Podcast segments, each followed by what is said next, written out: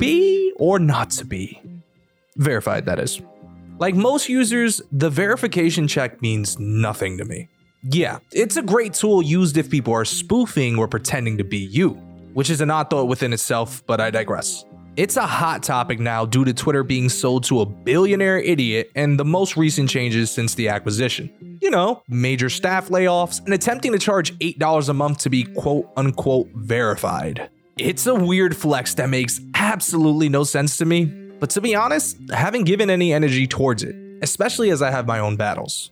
Well, if you happen to be on Twitter today, November 9th, 2022, you may have noticed some odd updates regarding being verified. You see, now accounts can be both official and verified, as if that makes any sort of sense. At first glance, I laughed hysterically. The idea of paying for something so meaningless just seems beyond silly.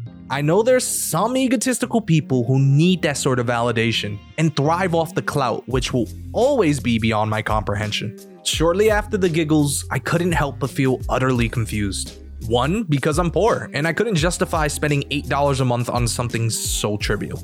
I am me, and if you want to pretend to walk a mile in my shoes, you'd gain nothing but anxiety. Two, if you already are verified, what do you gain from being labeled official?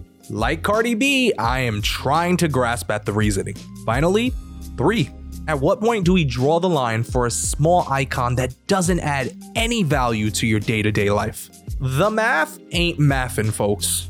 Listen, at one point, getting that verification check meant something to me. In my head, I assumed that having that micro PNG next to my name would magically open doors for my career and social growth in tremendous ways. Maybe there was a social media Illuminati or something I could join if given the opportunity. I'm 100% joking though. Believe me, I applied for years and fumbled the bag on multiple occasions. As I was denied every time, I had colleagues and friends of mine get approved, and I celebrated with most of them.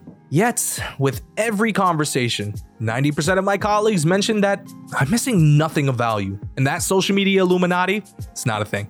I had FOMO, bilious commentary for all of two seconds, and then I quickly got over it.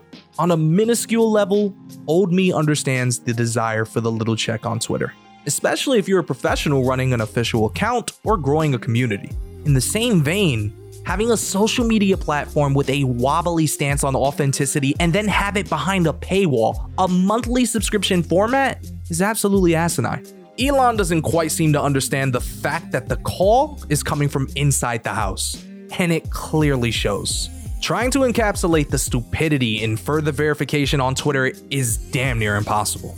At this moment, users are losing both or a mix of their statuses and are either laughing about it or are having a mental breakdown.